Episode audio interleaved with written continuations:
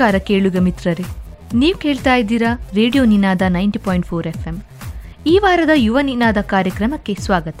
ನಾನು ಅಂಕಿತಾ.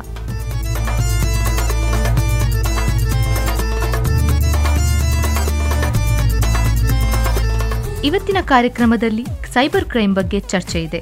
ಹಾಗೆ ಸಾಮಾಜಿಕ ಜಾಲತಾಣ ಉಪಯೋಗದ ಬಗ್ಗೆ ಸಾರ್ವಜನಿಕರ ಅಭಿಪ್ರಾಯ. ಅದೇ ರೀತಿ ಪುಸ್ತಕ ಅವಲೋಕನದ ಜೊತೆಗೆ ಭಿಕ್ಷುಕರ ಹಾವಳಿ ತಡೆಗಟ್ಟುವಲ್ಲಿ ಸಾರ್ವಜನಿಕರ ಪಾತ್ರ. ವಿಷಯದ ಕುರಿತು ಮಾತನಾಡಲಿದ್ದಾರೆ.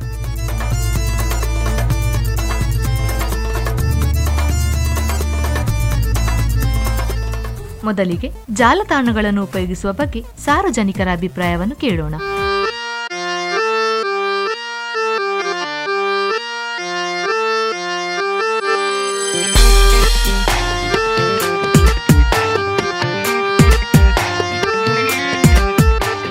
ನಮಸ್ಕಾರ ಕೇಳುಗರೆ, ನೀವು ಕೇಳ್ತಿದ್ದೀರಾ radio Ninada ninety point four F M ನಾನು ಸಾನಿಯಾ.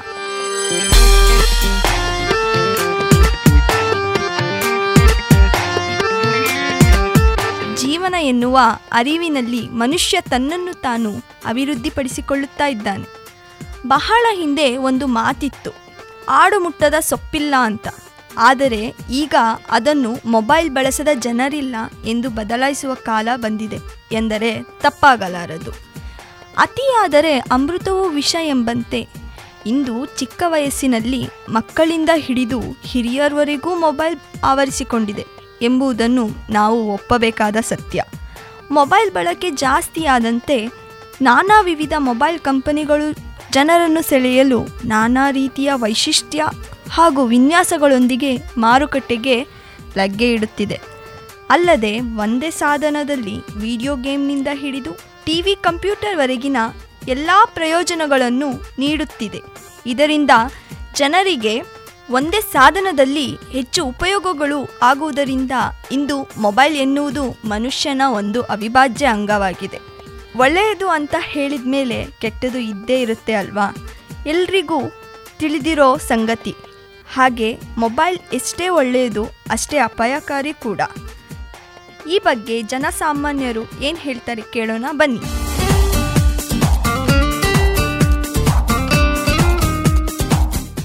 ನನ್ನ ಹೆಸರು ಬಿ ಸೋಮಶೇಖರ್ ಶೆಟ್ಟಿ.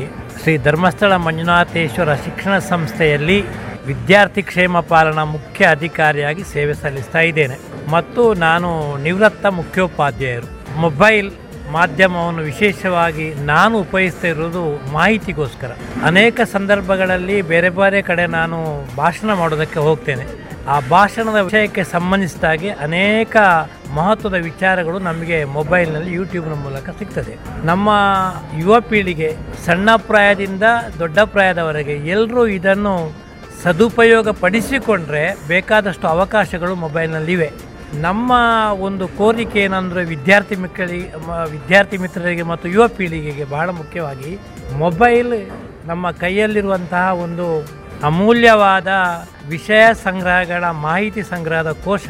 ನಾವು ಅದನ್ನು ನಮ್ಮ ವ್ಯಕ್ತಿತ್ವ ವಿಕಸನಕ್ಕೆ ಬೆಳೆಸಬೇಕೇ ಹೊರತು ಸುಮ್ಮನೆ ಸಮಯ ಕಳೆಯುವುದಕ್ಕಾಗಿ ಅದನ್ನು ಉಪಯೋಗಿಸುವುದಲ್ಲ. ಅದರಲ್ಲಿ ನಮ್ಮ ವ್ಯಕ್ತಿತ್ವ ವಿಕಸನಕ್ಕೆ ಬೇಕಾದ ಅನೇಕ ವಿಚಾರಗಳು. ಮನರಂಜನೆ ಮೂಲಕವೂ ಇದೆ. ಮನರಂಜನೆಯಲ್ಲಿಯೂ ಅನೇಕ ಜೀವನ ಕೌಶಲ್ಯಗಳ ಬಗ್ಗೆ, ಜೀವನ ಮೌಲ್ಯಗಳ ಬಗ್ಗೆ ತಿಳಿಸ್ತಕ್ಕಂತಹ ಮಾಹಿತಿಗಳು, ಚಿತ್ರಗಳು ಇವೆ. ಅದನ್ನು ನೋಡಿಕೊಳ್ಬೋದು ಆದರೂ ಮಕ್ಕಳು ತಮ್ಮ ಶಿಕ್ಷಣಕ್ಕೆ ಅನುಕೂಲ ಆಗುವ ಹಾಗೆ, ತಮ್ಮ ವ್ಯಕ್ತಿತ್ವಕ್ಕೆ ಬೆಳವಣಿಗೆಗೆ ಅನುಕೂಲವಾಗುವ ಹಾಗೆ ಈ ಮೊಬೈಲನ್ನು ಉಪಯೋಗಿಸಿಕೊಳ್ಬೇಕು ನಾನು ಮಕ್ಕಳಿಗೆ, ಯುವ ಮಿತ್ರರಿಗೆ ಸಂದೇಶ ನೀಡಲಿಕ್ಕೆ ಬಯಸ್ತೇನೆ.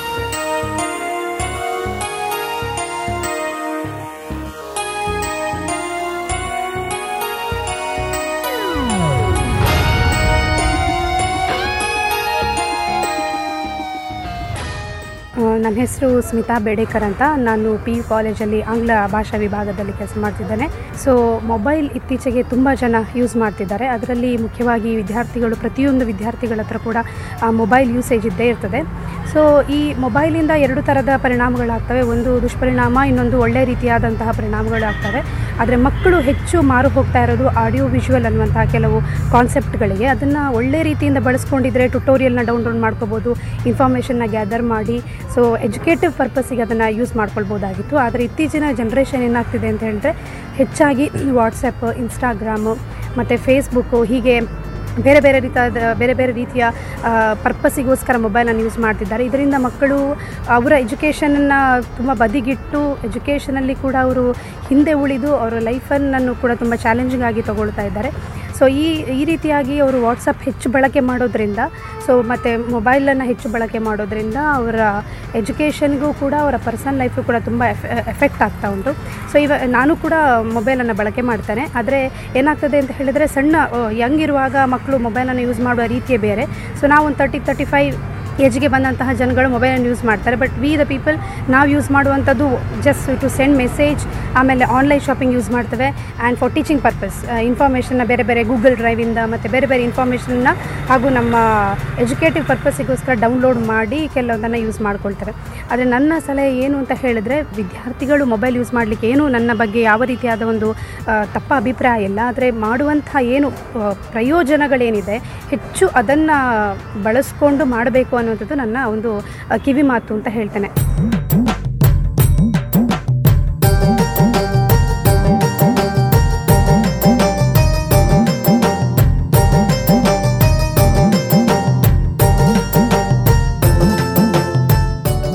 ನನ್ನ ಹೆಸರು ರಾಜೇಶ್ ಕೆ ಮುಖ್ಯಸ್ಥರು, ರಸಾಯನಶಾಸ್ತ್ರ ವಿಭಾಗ, ಶ್ರೀ ಧರ್ಮಸ್ಥಳ ಮಂಜುನಾಥೇಶ್ವರ ಪದವಿ ಪೂರ್ವ ಕಾಲೇಜು ಉಜಿರೆ. ಇವತ್ತು ವಾಟ್ಸಪ್ಪು, ಫೇಸ್ಬುಕ್ಕು, ಇದೆಲ್ಲ ಒಳ್ಳೆಯ ವಿಚಾರಕ್ಕೆ ಯೂಸ್ ಮಾಡ್ತಾರೆ. ಅದೇ ರೀತಿ ಕೆಲವು ಕಡೆಯಲ್ಲಿ ಬೇರೆ ರೀತಿಯಲ್ಲಿ ಕೂಡ ಅನಾಹುತಕ್ಕೆ ಕೂಡ ಕಾರಣ ಆಗಿದೆ. ಯಾಕೆಂತ ಹೇಳಿದರೆ ಒಳ್ಳೆಯ ವಿಚಾರಗಳು, ಈಗ ಫಾರ್ ಎಕ್ಸಾಂಪಲ್ ನಾನು ಹೇಳುವುದಿದ್ರೆ ಕೆಲವು ಪ್ರಕೃತಿಯ ವಿಷಯಗಳು, ಆ ಪ್ರದೇಶಗಳು, ಆ ಸೌಂದರ್ಯದ ರೀತಿಯಲ್ಲಿರುವಂಥ ಆ ಪ್ರಕೃತಿಯನ್ನು ನಾವು ಒಂದು ಕಡೆಯಿಂದ ಇನ್ನೊಂದು ಕಡೆಗೆ ನಾವು ತೋರಿಸ್ಬೋದು. ಪ್ರವಾಸ ತಾಣವಾಗಿ ಕೂಡ ಉಪಯೋಗ ಆಗಲಿಕ್ಕೆ ಚಾನ್ಸಸ್ ಇದೆ. ಆದರೆ ಈ ಕೆಲವು ಸಂದರ್ಭದಲ್ಲಿ ಅದನ್ನು ಮಿಸ್ಯೂಸ್ ಮಾಡ್ತಾರೆ. ಈಗ ಫಾರ್ ಎಕ್ಸಾಂಪಲ್ ಅಶ್ಲೀಲ ಚಿತ್ರಗಳು ಅಥವಾ ಕೆಲವು ಅನಾಮಧೇಯ ಅನಾಮಧೇಯ ಅಂತ ಹೇಳಿದರೆ ಯಾರ್ದೋ ಒಂದು ಹೆಸರಿನಲ್ಲಿ ಅಕೌಂಟು ಅಥವಾ ಅಕೌಂಟನ್ನು ಕ್ರಿಯೇಟ್ ಮಾಡಿ ಆ ಮುಖಾಂತರ ಬೇಡದ ವಿಚಾರವನ್ನು ಕಳಿಸುವಂಥದ್ದು. ಇದೆಲ್ಲ ಇದರಿಂದ ಆಗುವಂಥ ದುರುಪಯೋಗಗಳು. ನಾವು ಏನಾದರೂ ಅಪ್ಪಿತಪ್ಪಿ ಮಕ್ಕಳಿಗೆ ಜೋಕಾಗಿ ಇದು ಪಿಂಕ್ ಕಲರ್ ಇದು ಪಿಂಕ್ ಕಲರ್ ಬದಲು ಇದೇನು ಮರ ಪುನರ್ಪುಲಿ ಜ್ಯೂಸಿನಾಗೆ ಮಾಡಿದೆಯಲ್ಲ ಪಿಂಕ್ ಕಲರ್ ಅಂತೇಳಿ, ಈ ರೀತಿ ನಾವು ಏನಾದರೂ ಒಂದು ತಮಾಷೆಗೆ ಮಾತಾಡಿದರೂ ಕೂಡ, ಅದು ಇನ್ಸ್ಟಾಗ್ರಾಮಲ್ಲಿ ಟ್ರೋಲ್ ಮಾಡುವಾಗ ಅದನ್ನು ಟ್ರೋಲಲ್ಲಿ ಹಾಕ್ತಾರೆ. ಇದು ನನ್ನದೇ ಹೇಳುದು ನಾನು. ಸೊ ಇಂಥದಕ್ಕೆಲ್ಲ ಯೂಸ್ ಆಗಬಾರ್ದು.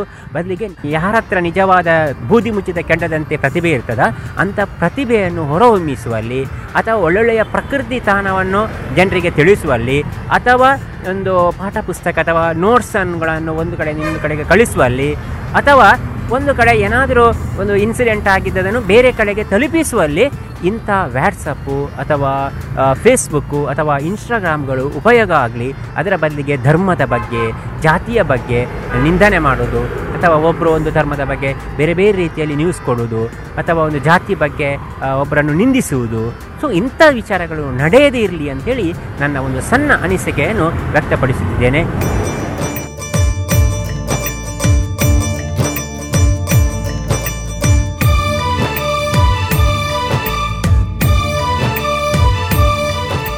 ನನ್ನ ಹೆಸರು ವಿಜಯಲಕ್ಷ್ಮಿ ಹಿರೇಮಠ ಅಂತ ಅಡ್ವೊಕೇಟ್ ನಾನು. ಬಾಗಲಕೋಟೆ ಡಿಸ್ಟಿಕ್ ಹುನಗುನ್ ತಾಲೂಕಿನಲ್ಲಿ ಪ್ರಾಕ್ಟೀಸ್ ಮಾಡ್ತಾ ಇದ್ದೀನಿ. ಟ್ವೆಂಟಿ ಇಯರ್ಸಿಂದ ಪ್ರಾಕ್ಟೀಸ್ ಮಾಡ್ತಾ ಇದ್ದೀನಿ ಅಲ್ಲಿ. ಇತ್ತೀಚೆಗೆ ನಾನು ಕಂಡು ಬಂದಿದ್ದೇನಂತಂದರೆ ನಾನು one of the user of the Facebook but ಎದ್, ನಾವು ಇದಕ್ಕೆ ಫೇಸ್ಬುಕ್ ಯೂಸ್ ಮಾಡಬೇಕು ಅಂತಂದ್ರೆ ಮಿಸ್ಯೂಸ್ ಆಗಬಾರ್ದು. ಸೋಷಿಯಲ್ ಮೀಡ್ಯಾದಿಂದ ನಾವು ಎಷ್ಟು ನಮಗೆ ಅದ್ರದ್ದು ಯುಟಿಲೈಸೇಷನ್ ಇರ್ತೈತೆ, ಅಷ್ಟಕ್ಕೆ ಮಾತ್ರ ಅದನ್ನು ಸೀಮಿತಪಡಿಸ್ಕೋಬೇಕು ಅದರ್ವೈಸ್ ಮಿಸ್ಯೂಸ್ ಆಗಬಾರ್ದು. ದೆನ್ ಈಗ ರೀ, ಇತ್ತೀಚೆಗೆ ರೀಸೆಂಟ್ಲಿ ನನ್ನ ಒಂದು ಅನಿಸಿಕೆ ಪ್ರಕಾರ, ಒಂದು ಅಭಿಜಿ ವರ್ಡ್ಸ್ ನಾನು ಫೇಸ್ಬುಕ್ಕಿಗೆ ಬಂತು. ಇಟ್ಸ್ ಮೈ ಪರ್ಸ್ನಲ್ ಎಕ್ಸ್ಪೀರಿಯನ್ಸ್ ಹೇಳ್ತಾ ಇದ್ದೀನಿ ಈಗ. ಅದು it's comes under the purview of abusive words comes under the purview of defamatory sentence so I lodge complaint against that Facebook user so ಅದು ಮುಂದೆ ಏನಾಗುತ್ತೆ? ಅದು ಡಿಫಾಮೇಷನ್ ಅಂತಂದರೆ section five hundred I P C section ಪ್ರಕಾರ ಅದು ಅಪರಾಧಿಕ so I I complaint that I am treated him as accused because abusive abusive words ಅಂತಂದರೆ ಇದು ಇಷ್ಟೆಲ್ಲ ಸೋಷಿಯಲ್ ವರ್ಲ್ಡ್ ವೈಡ್ ಆಗಿಬಿಡ್ತು ವೈರಲ್ ಆಗಿಬಿಡ್ತು ಅದು ಅದು ಪರ್ಸ್ನಲ್ನಾದ ನಾವು ಏನಾದರೂ ಯೂಸ್ ಮಾಡ್ಕೊತೀವಿ ಅಂತಂದರೆ ಅಷ್ಟಕ್ಕೆ ಮಾತ್ರ ಸೀಮಿತ ಇರಬೇಕದು. ಅದು ಫೇಸ್ಬುಕ್ಕಿಗೆ ಬಂದಮೇಲೆ ಎಲ್ಲರೂ ನೀವು ನಾವು ಬೇಡ ಅಂದರೂ ನೀವು ನೋಡ್ತಾ ಇರ್ತೀರ ಅದು ಫೇಸ್ಬುಕ್ ಕಾಮನಾಗಿ ಎಲ್ಲರೂ ಯೂಸ್ ಮಾಡ್ತಾ ಇರ್ತಾರೆ. ಸೊ ಅದಕ್ಕೇನೈತಿ ಸೋಷಿಯಲ್ ಮೀಡಿಯಾ ಅಂತಂದರೆ ಸೋಷಿಯಲ್ ಮೀಡಿಯಾದಲ್ಲಿ ನಾವು ಏನಾದರೂ ನಾವು ಅದನ್ನು ಯೂಸ್ ಮಾಡ್ಕೊತೀವಿ ಅಂತಂತಂದರೆ ಅದು ಒಂದು ಒಳ್ಳೆಯ ಸಮ, ಒಂದು ಸೊಸೈಟಿಗೆ ಒಂದು ಒಳ್ಳೆಯ ನ್ಯೂಸ್ ಕೊಡುವಂಥ ಇರಬೇಕು. ಅದರ್ವೈಸ್ ಇಟ್ಸ್ ಎನ್ ಅಫೆನ್ಸ್ ಅಂತ ನಾನು ಹೇಳ್ತೇನೆ. ಓಕೆ ಥ್ಯಾಂಕ್ ಯು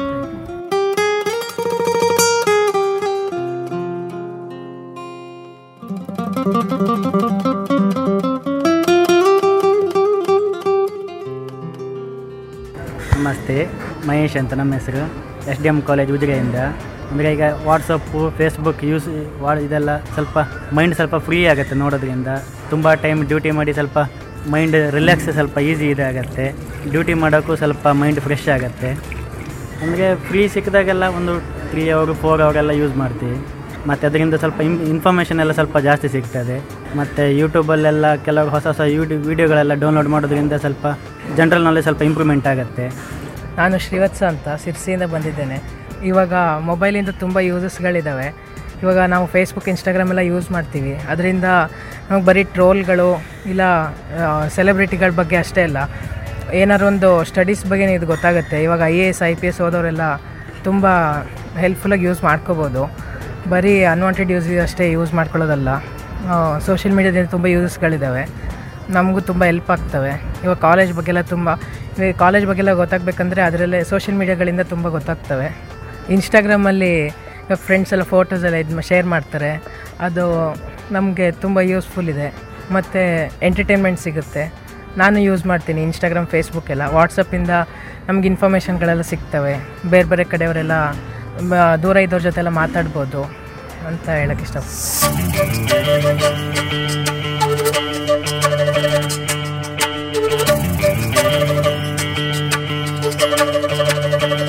ನನ್ನ ಹೆಸರು ಚಿರಂತ್ ಅಂತೇಳಿ. ನಾನು ಧೀಮಂತ್ ಹಾಸ್ಟೆಲಲ್ಲಿ ಇರೋದು ಫಸ್ಟ್ ಪಿ ಯು ಸಿ ಹುಡುಗ. ಸೋಷಿಯಲ್ ಮೀಡಿಯಾ ಬಗ್ಗೆ ಏನು ಹೇಳಬೇಕು ಅಂತ ಹೇಳಿದ್ರೆ ನಾವು ಸೋಷಿಯಲ್ ಮೀಡಿಯಾ ಎಷ್ಟು ಯೂಸ್ ಮಾಡೋಕೆ ಅಷ್ಟೇ ಯೂಸ್ ಮಾಡಬೇಕು. ಆಯಿತಾ? ಜಾಸ್ತಿ ಯೂಸ್ ಮಾಡಿಬಿಡ್ದು ಯಾಕಂತೇಳಿ ನಾವು ಹಾಸ್ಟೆಲಲ್ಲಿ ಇರೋರು. ನಮ್ಗೆ ಅದ್ರ ಬಗ್ಗೆ ಏನು ಸಂಬಂಧ ಇಲ್ಲ. ಆರಾಮಾಗಿ, ಖುಷಿಯಾಗಿ, ನೆಮ್ಮದಿಯಾಗಿ ಓದ್ಕೊಂಡು, ಆಡ್ಕೊಂಡಿದ್ದೀವಿ. ನಾನು ಯಾಕೆ ಯೂಸ್ ಮಾಡ್ತೀನಿ ಸೋಷಿಯಲ್ ಮೀಡಿಯಾ ಅಂತ ಹೇಳಿದ್ರೆ, ಒಂದು ಮ್ಯಾಚ್ ಪೋಸ್ಟ್ ಮಾಡೋಕ್ಕೆ. ಆ ಮ್ಯಾಚ್ ಪೋಸ್ಟ್ ಮಾಡಿದ್ರೆ ಜನಗಳಿಗೆ ಗೊತ್ತಾಗುತ್ತೆ ಎಲ್ಲಿ ಮ್ಯಾಚಸ್ ಇದೆ. ಅವರು ನೂರು ಜನ ಮ್ಯಾಚಸ್ ನೋಡಿಬಿಟ್ಟು ರೆಪ್ರೆಸೆಂಟ್ ಮಾಡ್ತಾರೆ. ಅಲ್ಲಿಂದ ಅವ್ರು ಹೆಂಗೆ ಆಡ್ತಾರೆ ಅನ್ನೋದ್ರ ಬಗ್ಗೆ ಅವ್ರು ಸ್ಟೇಟ್ ರೆಪ್ರೆಸೆಂಟ್ ಮಾಡ್ಬೋದು ಇಂಡಿಯಾ ರೆಪ್ರೆಸೆಂಟ್ ಮಾಡ್ಬೋದು. ಅದಕ್ಕೆ ಮಾತ್ರ ಯೂಸ್ ಮಾಡ್ತೀವಿ. ಗೆದ್ದರೆ ಮಾತ್ರ ಫೋಟೋ ಹಾಕ್ತೀವಿ ಪಿಕ್ಚರ್ಸ್ ಹಾಕ್ತೀವಿ ಅಷ್ಟೇ. ಬಟ್ ಬೇರೆದಕ್ಕೆ ಅದಕ್ಕೂ ಯೂಸ್ ಮಾಡಬಾರ್ದು. ಸೊ ಎಷ್ಟು ಯೂಸ್ ಮಾಡ್ಬೇಕು ಅಷ್ಟಕ್ಕೆ ಯೂಸ್ ಮಾಡಿ ಸೋಷಿಯಲ್ ಮೀಡಿಯಾನ ಜಾಸ್ತಿ ಯೂಸ್ ಮಾಡಬೇಡಿ ಅಂತ ಹೇಳ್ಕೊತಾ ಇದ್ದೀನಿ. ಯಾಕಂದರೆ ನೆಮ್ಮದಿಯಾಗಿರ್ಬೋದು. ನಾನು ಫೇಸ್ಬುಕ್ ಯೂಸ್ ಮಾಡಿದ್ರೆ ಡೈಲಿ ಒನ್ ಅವರ್ ಯೂಸ್ ಮಾಡ್ತೀನಿ. ಯಾಕೆ ಒನ್ ಅವರ್ ಯೂಸ್ ಮಾಡ್ತೀನಿ ಅಂತ ಹೇಳಿದ್ರೆ ಎಷ್ಟು ಮ್ಯಾಚಸ್ ಹಾಕಿದ್ದಾರೆ ಅಂತ ಅದನ್ನೆಲ್ಲ ಡೀಟೇಲ್ಸಾಗಿ ಚೆಕ್ ಮಾಡೋಕ್ಕೋಸ್ಕರ ಪೋಸ್ಟ್ ಮಾಡೋಕ್ಕೋಸ್ಕರ ಒನ್ ಅವರ್ ಯೂಸ್ ಮಾಡ್ತೀನಿ. ಬಟ್ ಯಾವ ಟೈಮು ಯೂಸ್ ಮಾಡಲ್ಲ ನಾನು. ನನ್ನ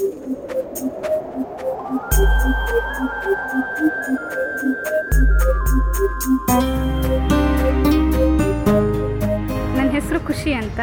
ಚಿಕ್ಕಮಂಗ್ಳೂರಿಂದ ಬಂದಿರೋದು. ನಾನು ಮೊಬೈಲ್ ಯೂಸ್ ಮಾಡ್ತೀನಿ. ಅದರಿಂದ ಯೂಸಸ್ ಇದೆ ಯೂಸ್ ಇಲ್ದೇನೂ ಇದೆ. ಅದರಲ್ಲಿ ಬೆನಿಫಿಟ್ಟು ಆಗುತ್ತೆ. ಇದು ವಾಟ್ಸಪ್ಪೆಲ್ಲ ಯೂಸ್ ಮಾಡಲಿಲ್ಲ ಅಂದರೆ ಆಗುತ್ತೆ. ನಮಗೆ ಇನ್ಫಾರ್ಮೇಷನ್ ಗೂಗಲಲ್ಲಿ ಅದು ಪ್ರಾಜೆಕ್ಟಿಗೆಲ್ಲ ಯೂಸ್ ಆಗುತ್ತೆ. ನನ್ನ ಹೆಸರು ಬಸ್ಲಿಂಗಮ್ಮ, ಬಳ್ಳಾರಿಯಿಂದ. ಸೋಷಲ್ ಮೀಡಿಯಾಯಿಂದ ದೂರ ಇದ್ದೀನಿ.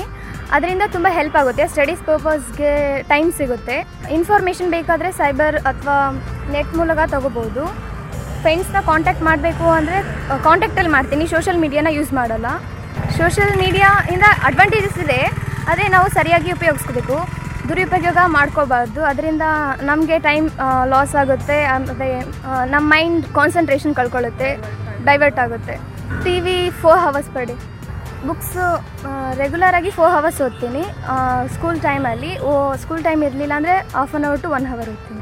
ಅಕಸ್ಮಾತ್ ಮಾ ಮೊಬೈಲ್ ಯೂಸ್ ಮಾಡಬೇಕು ಅನಿಸಿದಾಗೆಲ್ಲ ಬುಕ್ಸ್ ಓದಬೇಕು, ಇಲ್ಲ ಟಿ ವಿನ ನೋಡಬೇಕು ಅಂತ ಹೇಳಿ ನನ್ನ ಹೆಸರು ಅಭಿಜಿತ್. ನಾನು ಗುರಣಿಕೆರೆ ಈಗ ನೀವು ಸೋಷಲ್ ನೆಟ್ವರ್ಕಿದು ಇಂಪಾರ್ಟೆನ್ಸ್ ಹೇಳಿದ್ರೆ ಅದು ಎಜುಕೇಷನ್ಗೆ ಹೇಗೆ ಯೂಸ್ ಆಗುತ್ತೆ ಅಂತ. ನಾನು ಇನ್ಸ್ಟಾಗ್ರಾಮಲ್ಲಿ I B P S examination ಇದ್ದು ಇನ್ಫಾರ್ಮೇಷನ್ ಕೇಳ್ತಾ ಇದ್ದೀನಿ. ಅದು ನೋಟಿಫಿಕೇಷನ್ ಕೊಡ್ತಾ ಇರುತ್ತೆ. ಹಾಗೆಯೇ ಫೇಸ್ಬುಕ್ಕಲ್ಲೂ ಸಹ ಇನ್ಫಾರ್ಮೇಷನ್ ಸಿಗುತ್ತೆ. ಈಗ ಕಾಂಪಿಟೇಟಿವ್ ಎಕ್ಸಾಮ್ಗೆ ರೆಡಿ ಆಗಲಿಕ್ಕೆ ಯೂಸ್ ಆಗುತ್ತೆ. ಅಂದರೆ ಅಂದರೆ ಜನರಲ್ ನಾಲೆಜ್ ಬರುತ್ತೆ ಅದರಲ್ಲಿ.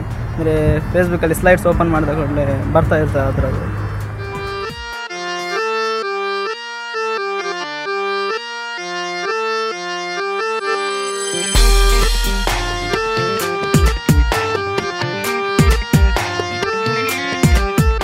ಇಷ್ಟು ಹೊತ್ತು ನೀವು ಸಾಮಾಜಿಕ ಜಾಲತಾಣವನ್ನು ಇಂದಿನ ಜನ ಹೇಗೆ ಉಪಯೋಗಿಸುತ್ತಿದ್ದಾರೆ ಎನ್ನುವುದರ ಬಗ್ಗೆ ಜನಸಾಮಾನ್ಯರ ಅಭಿಪ್ರಾಯವನ್ನು ಕೇಳಿದಿರಿ.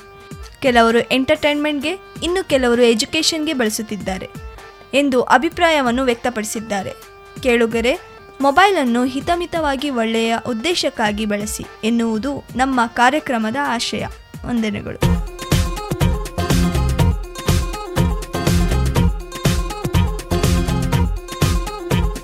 ಈಗ ಪುಸ್ತಕ ಅವಲೋಕನ ನಡೆಸಿಕೊಡಲಿದ್ದಾರೆ ವಾಣಿ ಭಟ್.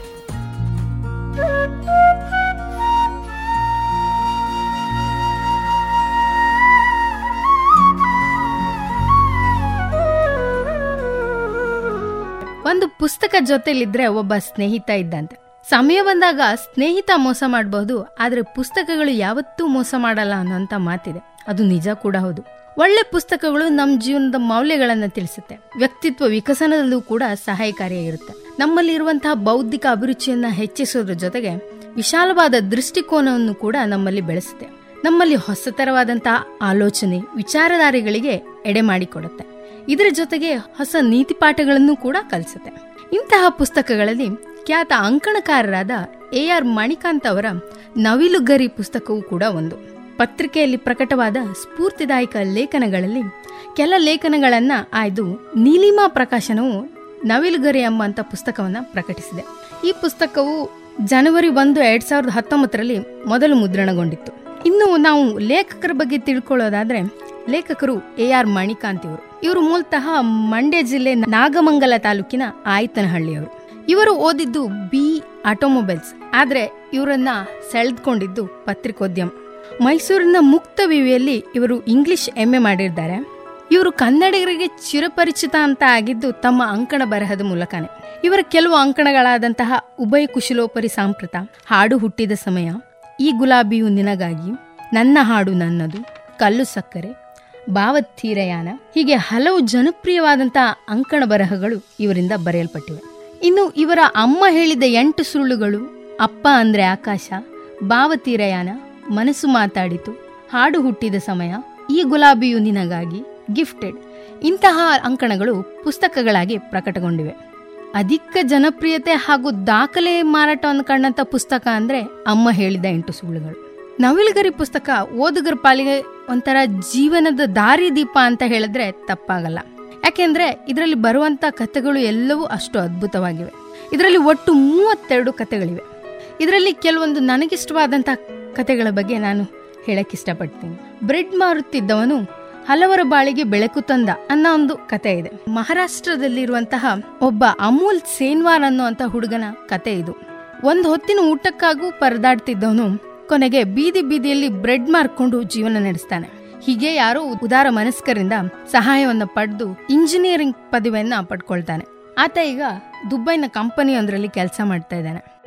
ಹಾಗೆ ಕೇಳಿದ್ರೆ ನನಗೆ ಇಷ್ಟವಾದಂಥ ಮತ್ತೊಂದು ಕತೆ ಏನಂದ್ರೆ, ರೌಡಿ ಆಗಿದ್ದವನು ರಿಯಲ್ ಹೀರೋ ಆಗಿ ಬಿಟ್ಟ ಅನ್ನುವಂಥದ್ದು. ಇದು ಕೂಡ ಮಹಾರಾಷ್ಟ್ರದಲ್ಲಿರುವಂತಹ ಅಖಿಲೇಶ್ ಪೌಲ್ ಅನ್ನುವಂಥ ಒಬ್ಬ ಹುಡುಗನ ಬಗ್ಗೆ. ಇನ್ನೊಂದು ಇಂಟ್ರೆಸ್ಟಿಂಗ್ ಸುದ್ದಿ ಏನಂದ್ರೆ, ಅಖಿಲೇಶ್ ಅವರ ಜೀವನವನ್ನ ಬಾಲಿವುಡ್ನಲ್ಲಿ ಸಿನಿಮಾದ ಮೂಲಕ ತರುವಂತ ಪ್ರಯತ್ನವನ್ನ ಮಾಡ್ತಾ ಇದ್ದಾರೆ ಕೂಡ. ಇಂತಹ ಹಲವಾರು ಸಂಗತಿಗಳನ್ನು ನಾವು ಈ ಪುಸ್ತಕದಲ್ಲಿ ಕಾಣಬಹುದು ಇನ್ನು ನಮ್ಮ ಯುವಜನತೆಗೆ ತಾಳ್ಮೆ ತುಂಬಾ ಕಮ್ಮಿ. ಸಹನೆ, ಸಂಯಮ ಅನ್ನೋ ಪದಗಳ ಅರ್ಥನೇ ತಿಳಿದಿರಲ್ಲ.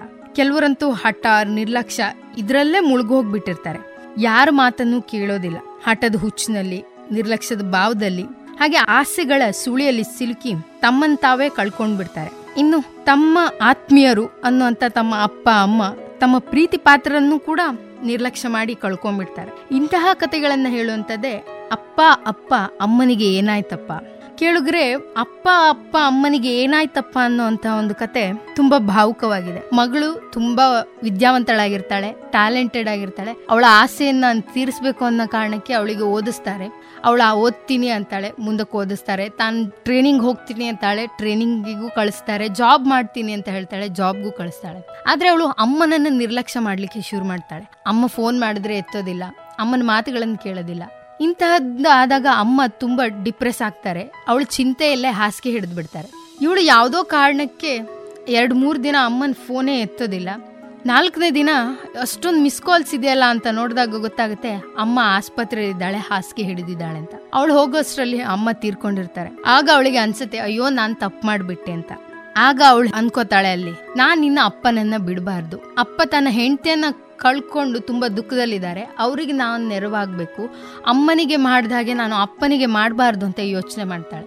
ಕೆಳಗರೆ ಈ ನವಿಲುಗರಿ ಪುಸ್ತಕ ಇಂಥದ್ದೇ ಹಲವಾರು ಕಥೆಗಳನ್ನು ಒಳಗೊಂಡಿದ್ದು ಒಂದೊಂದು ಕಥೆಯು ಕೂಡ ಒಂದೊಂದು ಸ್ಫೂರ್ತಿದಾಯಕ ವಿಷಯವನ್ನು ಹೇಳುವಂಥದ್ದು. ಎಲ್ಲರಿಗೂ ಒಂದು ಮಾದರಿ ಅಂತ ಆಗುವಂಥ ಎಲ್ಲರೂ ಕೂಡ ಇದನ್ನು ಓದಿ ನಿಮ್ಮ ಜೀವನದಲ್ಲೂ ಎಷ್ಟೋ ವಿಷಯಗಳಿರುತ್ತೆ. ಇದನ್ನು ಓದಿ ಅದಕ್ಕೆ ಅಳವಡಿಸ್ಕೊಳ್ಳಿ. ಮುಂದೆ ಬನ್ನಿ. ಇಂತಹದ್ದೇ ಹಲವಾರು ಪುಸ್ತಕಗಳು ಕೂಡ ಇರುತ್ತೆ. ಪುಸ್ತಕಗಳನ್ನು ಓದಿ ಜೀವನಕ್ಕೆ ಒಂದು ಒಳ್ಳೆ ದಾರಿ ಆಗತ್ತೆ. ಪುಸ್ತಕಗಳು ಸದಾ ನಮ್ಮೊಂದಿಗೆ ಇರುತ್ತೆ. ಅದು ಯಾವತ್ತೂ ನಮ್ಮನ್ನು ಬಿಟ್ಟು ಹೋಗಲ್ಲ. ಇಷ್ಟು ಹೇಳ್ತಾ ನನ್ನ ಮಾತನ್ನು ಮುಗಿಸ್ತೇನೆ. ಧನ್ಯವಾದ.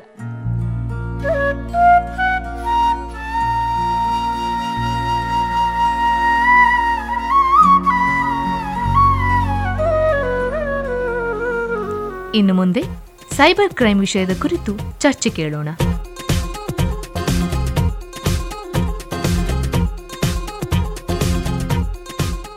ನಮಸ್ಕಾರ ಕೇಳುಗರೆ, ನಾನು ಅಂಕಿತಾ ಪಟ್ಲ. ಇಂದು ನಾವಿಲ್ಲಿ ಸೈಬರ್ ಕ್ರೈಮ್ ಬಗ್ಗೆ ಚರ್ಚೆ ಮಾಡ್ತಾ ಇದ್ದೇವೆ. ಸೈಬರ್ ಕ್ರೈಮ್ ಅನ್ನೋದು ಕಂಪ್ಯೂಟರ್ ಅಥವಾ ನೆಟ್ವರ್ಕ್ ಅಥವಾ ಮೊಬೈಲ್ಸ್ಗಳನ್ನು ಯೂಸ್ ಮಾಡಿಕೊಂಡು ಅದನ್ನು ದುರುಪಯೋಗ ಪಡಿಸುವುದೇ ಸೈಬರ್ ಕ್ರೈಮ್. ಒಬ್ಬ ವ್ಯಕ್ತಿಯ ರೆಪ್ಯುಟೇಷನ್ ಹಾಳು ಮಾಡುವ ನಿಟ್ಟಿನಲ್ಲಿ ಇಂತಹ ಸೈಬರ್ ಕ್ರೈಮ್ ಅನ್ನು ಅಪರಾಧಗಳನ್ನು ಮಾಡ್ತಾರೆ. ಇಂದು ನಮ್ಮ ಜೊತೆ ಭಾರತಿ ಗೌರಮ್ಮ ಮಂಜುನಾಥ್ ಅವರಿದ್ದಾರೆ. ನಮಸ್ಕಾರ. ನಮಸ್ಕಾರ. ಇಂದಿನ ತಂತ್ರಜ್ಞಾನ ಯುಗದಲ್ಲಿ ಕೈಯಲ್ಲಿ ಆಂಡ್ರಾಯ್ಡ್ ಮೊಬೈಲ್ ಇಲ್ಲದೆ ಜೀವನ ಸಾಗಿಸೋದೆ ಕಷ್ಟ ಆಗಿದೆ. ಆದ್ರೆ ಕೆಲವೊಂದ್ಸಲ ನಮ್ಗೆ ಗೊತ್ತಿಲ್ಲದೆ ನಾವು ಸೈಬರ್ ಕ್ರೈಮ್ಗೆ ಬಲಿಯಾಗ್ತೇವೆ ಆದ್ರೆ ಇದರಿಂದ ಹೇಗೆ ನಾವು ಹೊರಗೆ ಬರ್ಬೋದು ಇದರಿಂದ ನಮ್ಮನ್ನು ನಾವು ಹೇಗೆ ರಕ್ಷಿಸ್ಕೊಳ್ಬೋದು ಎನ್ನುವುದೇ ಒಂದು ದೊಡ್ಡ ಸವಾಲಾಗ್ಬಿಟ್ಟಿದೆ. ಇದು ಸವಾಲಾಗಿರೋದೇನು ಸರಿ ಆದರೂ ನಮ್ಮ ದೇಶದಲ್ಲಿ ಇದನ್ನ ಯೂಸ್ ಮಾಡೋರ ಸಂಖ್ಯೆ ದಿನೇ ದಿನೇ ಜಾಸ್ತಿ ಆಗ್ತಾ ಇದೆ. ಈಗ ಸದ್ಯದ ಪರಿಸ್ಥಿತಿಯಲ್ಲಿ ನಮ್ಮ ದೇಶದಲ್ಲಿ ಇಪ್ಪತ್ತು ಕೋಟಿಗೂ ಜಾಸ್ತಿ ಜನ ಇದನ್ನು ಯೂಸ್ ಮಾಡ್ತಾ ಇದ್ದಾರೆ. ಸೊ ಅಂತರ್ಜಾಲ ವ್ಯವಹಾರಗಳಿಗೆ ಬಳಸ್ತಕ್ಕಂಥ ಆ್ಯಪ್ಸ್ ಆಗಿರ್ಬೋದು ವೆಬ್ಸೈಟ್ ಆಗಿರ್ಬೋದು, ಇವೆಲ್ಲ ವಿದೇಶದಿಂದ ಬರುವಂತಹ ಒಂದು ಆನ್ಲೈನ್ ಅನ್ಬೋದು. ಸೊ ಇದಕ್ಕೆ ಸಂಬಂಧಪಟ್ಟಂತೆ ಅವರು ಭಾರತ ಸರ್ಕಾರಕ್ಕೆ ಯಾವುದೇ ರೀತಿಯಾಗಿ ಶುಲ್ಕ ಅಥವಾ ದೇಣಿಗೆ ರೂಪದಲ್ಲಿ ಯಾವುದೇ ಹಣ ಕೊಡೋದಿಲ್ಲ. ಈ ರೀತಿ ಇರಬೇಕಾದ್ರೆ ಅದಕ್ಕೆ ಸಂಬಂಧಪಟ್ಟ ಕಾನೂನು ಕ್ರಮಗಳು ಭಾರತ ಸರ್ಕಾರಕ್ಕೆ ಅನ್ವಯ ಆಗೋದಿಲ್ಲ ಅಂತನ ಅವೇ ಬಹಿರಂಗವಾಗಿ ಹೇಳ್ಕೊಂಡಿವೆ. ಸೊ ಇಷ್ಟೆಲ್ಲ ಕಾನೂನುಗಳು ಇದ್ರೂ ಜನ ಅದಕ್ಕೆ ಮಾರು ಹೋಗ್ತಾ ಇದ್ದಾರೆ. ಇದರಿಂದನೇ ಜಾಸ್ತಿ ಆಗ್ತಿರ್ಬೋದು ಅಂತ ನನ್ನ ಅಭಿಪ್ರಾಯ. ಹಾಗೆ ಈಗ ಹೆಚ್ಚಾಗಿ ಇಂತಹ ಸಮಸ್ಯೆಗಳನ್ನು ಮಹಿಳೆಯರು ಫೇಸ್ ಮಾಡ್ತಾ ಇದ್ದಾರೆ. ಹೇಗಂದ್ರೆ ಈಗ ಚೇಂಜಿಂಗ್ ರೂಮಲ್ಲಿ ಕ್ಯಾಮರಾ ಇಡ್ಬೋದು, ಹಾಗೆ ಅವರನ್ನು ಬ್ಲ್ಯಾಕ್ ಮೇಲ್ ಮಾಡಿ ಅವರ ಜೀವನವನ್ನು ಹಾಳು ಮಾಡುವಂಥ ಕೆಲಸ ಮಾಡ್ತಾ ಇದ್ದಾರೆ. ಹಾಗೆ ಟ್ರೋಲಿಂಗ್ ಇರ್ಬೋದು, ಹಾಗೆ ಚಿತ್ರಗಳನ್ನು ಕೆಟ್ಟದಾಗಿ ಬಳಸುವಂಥದ್ದು ಕ್ಯಾಮರಾ ಹ್ಯಾಕ್ ಮಾಡೋದು. ಈಗ ಈ ಡೇಟಿಂಗ್ ಆ್ಯಪ್ಸ್ಗಳಂತೆಲ್ಲ ಬಂದಿದೆ. ಅದರಲ್ಲಿ ತುಂಬ ಕ್ರೈಮಿಗೆ ಸಿಕ್ಕಾಕೊಳ್ಳೋದೇ ನಮ್ಮ ಯೂತ್ಸ್ ಆಗಿರೋದ್ರಿಂದ ಇದನ್ನ ತಡೆಗಟ್ಟಬೇಕು ಬರೀ ಇದರಲ್ಲಿ ಮಾತ್ರ ಅಲ್ಲ, ಈಗಿನ ಯೂತ್ಸಿಗೆ ಪಾಕೆಟಲ್ಲಿ ಪರ್ಸ್ ಇಲ್ಲಾಂದ್ರೂ ಟೆನ್ಷನೇ ಇರಲ್ಲ. ಯಾಕಂದರೆ ಮೊಬೈಲಲ್ಲಿ ಗೂಗಲ್ ಆ್ಯಪ್ ಮತ್ತು ಫೋನ್ಪೇ ಇಂಥದೆಲ್ಲ ಆ್ಯಪ್ಗಳು ಬಂದಿರೋದ್ರಿಂದ ಅವರಿಗೆ ಮನಿ ಕ್ಯಾರಿ ಮಾಡೋ ನೆಸೆಸಿಟಿನೇ ಇರಲ್ಲ. ಮೇಯ್ನ್ಲಿ ಇದರಿಂದ ನಾವು ತುಂಬ ಸೈಬರ್ ಕ್ರೈಮ್ನ ನೋಡ್ಬೋದು. ಸೊ ಇದರಿಂದ ಕೇವಲ ಕ್ರೈಮ್ ಅಲ್ಲದೆ ಆರ್ಥಿಕ ನಷ್ಟನೂ ಆಗ್ತದೆ. ಆರ್ಥಿಕ ನಷ್ಟ ಯಾವ ರೀತಿ ಆಗ್ತದೆ ಅಂದರೆ ಭಾರತದ ವ್ಯವಹಾರ ಆ ಮಟ್ಟಕ್ಕೂ ಇದು ಭಾರಿ ಹೊಡೆತ ಬೀಳ್ತಾ ಇದೆ. ಸೊ ಇದನ್ನು ಕ್ರಮ ತೆಗೆದುಕೊಳ್ಳುವಲ್ಲಿ ಸರ್ಕಾರ ಹಲವಾರು ಯೋಜನೆಗಳನ್ನ ತರಬೇಕು. ಸೊ ತರ ನಿಟ್ಟಿನಲ್ಲಿ ಕೆಲಸನೂ ಮಾಡ್ತಾ ಇದೆ. ಸರ್ಕಾರ ಇವಾಗಲೇ ಒಂದು ಕ್ರಮವನ್ನು ಜಾರಿಗೆ ತಗೊಂಬಂದಿದೆ. ಅದು ಏನಂತ ಹೇಳಿದ್ರೆ, ಡಾಟಾ ಸಂರಕ್ಷಣೆ ಮಸೂದೆ ಅಂತ.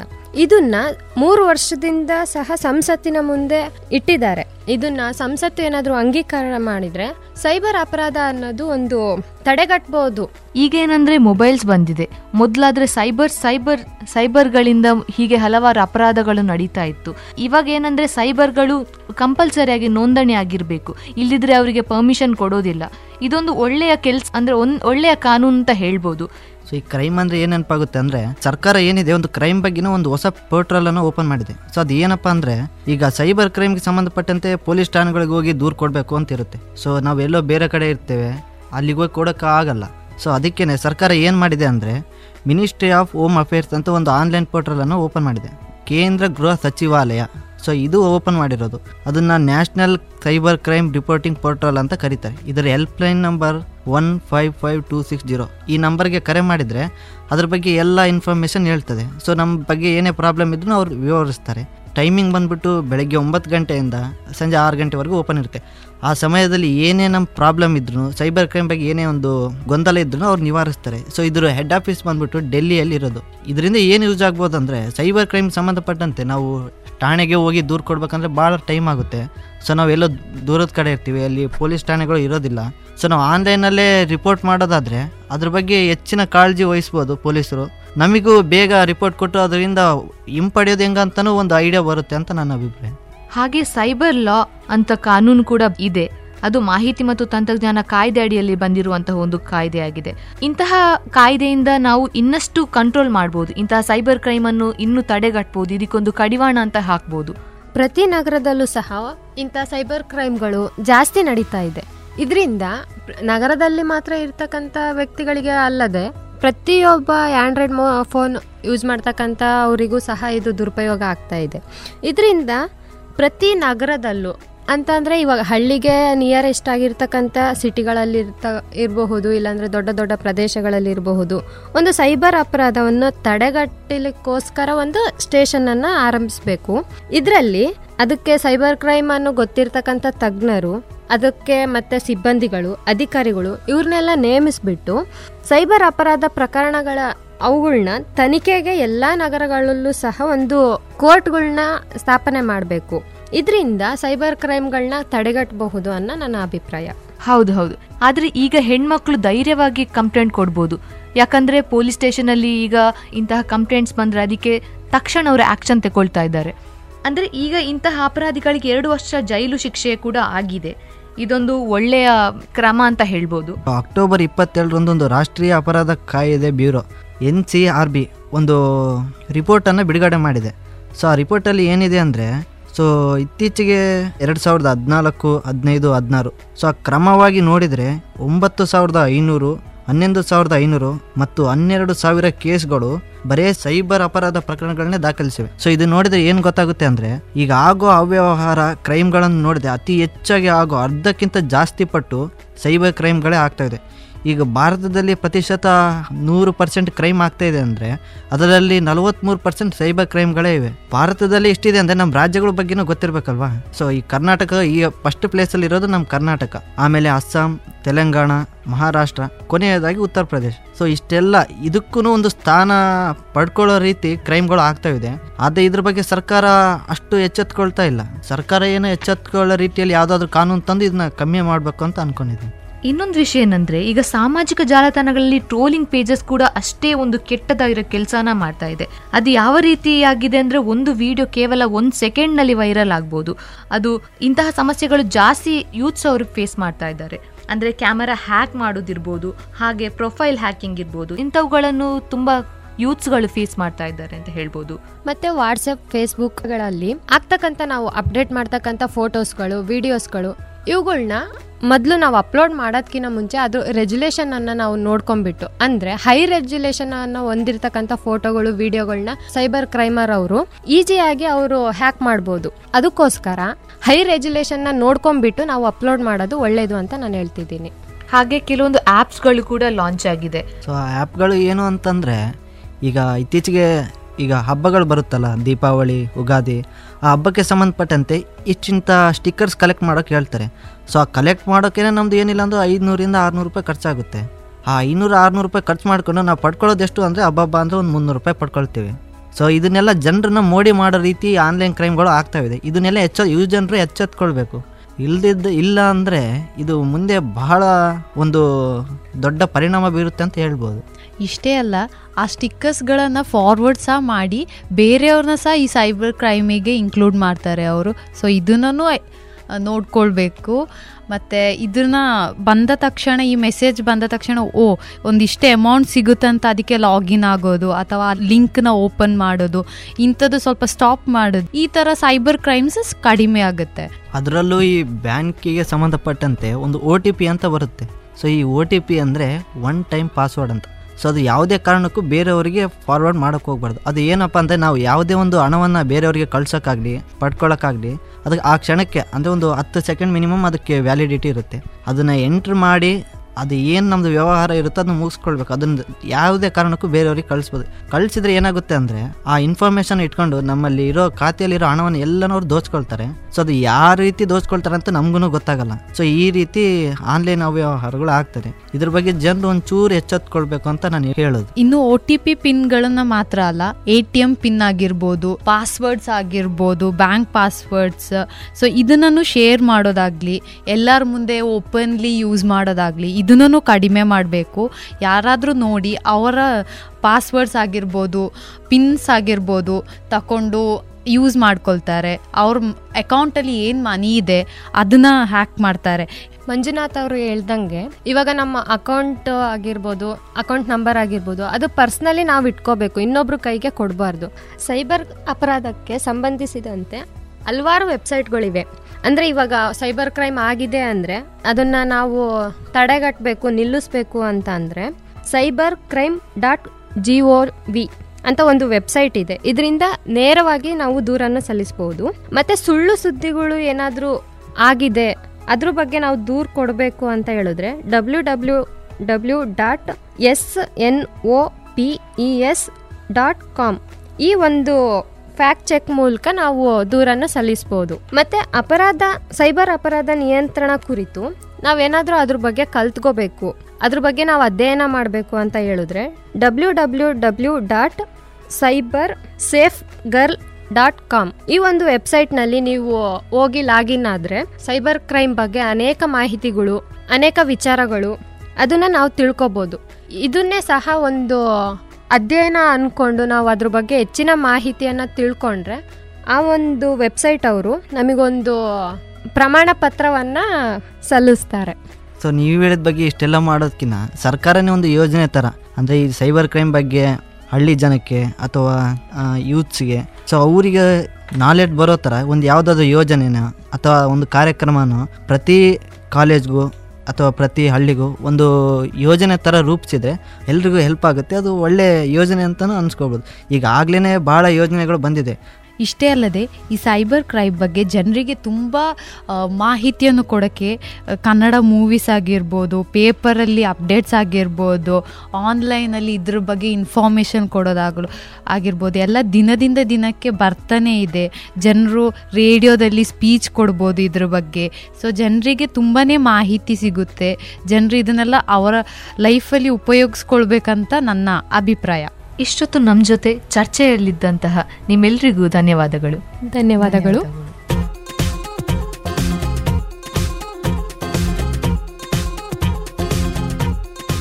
ಇಷ್ಟು ಹೊತ್ತು ಯುವ ನಿನಾದ ಕಾರ್ಯಕ್ರಮವನ್ನು ಆಲಿಸಿದ್ದೀರಿ. ನಮ್ಮ ಈ ಕಾರ್ಯಕ್ರಮದಲ್ಲಿ ಭಾಗವಹಿಸಿದವರು ವಾಣಿ ಭಟ್ ಅಭಿರಾಮ್ ಶರ್ಮಾ ಭಾರತಿ ಸಜ್ಜನ್ ಮಂಜುನಾಥ್ ಗೌರಮ್ಮ ಅಂಕಿತಾ ಸಾನಿಯಾ. ಇನ್ನೊಂದು ಕಾರ್ಯಕ್ರಮದಲ್ಲಿ ಭೇಟಿಯಾಗೋಣ. ವಂದನೆಗಳು.